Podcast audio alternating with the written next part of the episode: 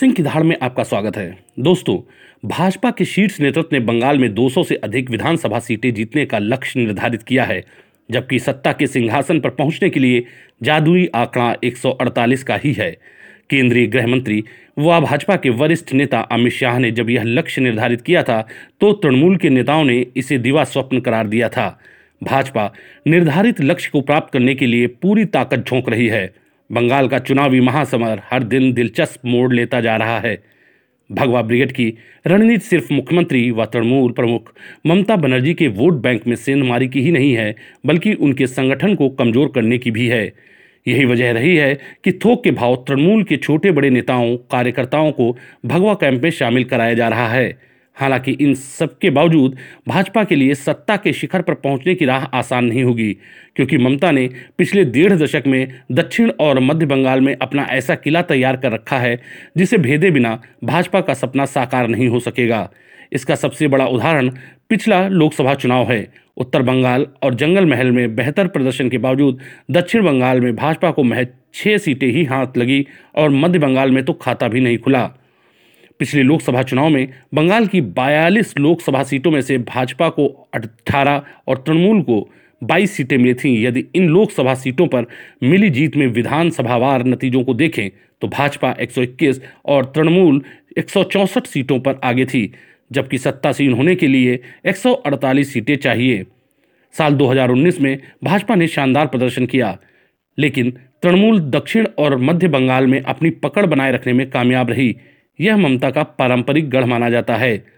विगत लोकसभा चुनाव में जिन 121 सीटों पर भाजपा आगे रही, उनमें 67 सीटें पहाड़ी, उत्तर बंगाल और जंगल महल क्षेत्र की थीं।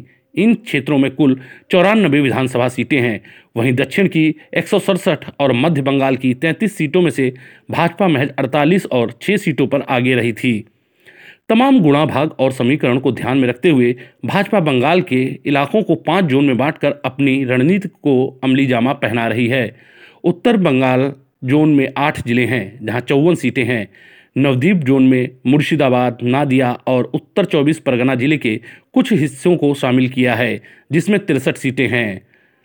राणबंग जोन में दोनों बर्धमान, बांकुड़ा, पुरुलिया और वीरभूम जिले को शामिल किया गया है, जहां 57 सीटें हैं। मेदिनीपुर जोन में दोनों मेदिनीपुर, हावड़ा और हुगली जिले को शामिल किया गया है, जहां 69 सीटें हैं। और कोलकाता जोन में महानगर, दक्षिण 24 परगना और उत्तर 24 परगना जिले के कुछ हिस्सों को शामिल किया गया है, जहां 51 विधानसभा सीटें हैं। हर जोन में अधिक से अधिक सीटें जीतने के लिए भाजपा ने 5 राज्यों के संगठन महामंत्रियों के साथ साथ राष्ट्रीय महासचिवों व सचिवों को भी तैनात किया है। गुजरात के संगठन महामंत्री भीखू भाई दलसानिया नवद्वीप जोन देख रहे हैं और वहां प्रभारी की जिम्मेदारी राष्ट्रीय सचिव विनोद तामड़े संभाल रहे हैं। इसी तरह उत्तर प्रदेश के संगठन महामंत्री सुनील बंसल कोलकाता जोन में मोर्चा संभाल रहे हैं और वहां प्रभारी के रूप में राष्ट्रीय महासचिव दुष्यंत गौतम हैं। वहीं हरियाणा के संगठन महामंत्री रविंद्र राजू को राणबंग जोन में तैनात किया गया है, जहां के प्रभारी विनोद सोनकर हैं।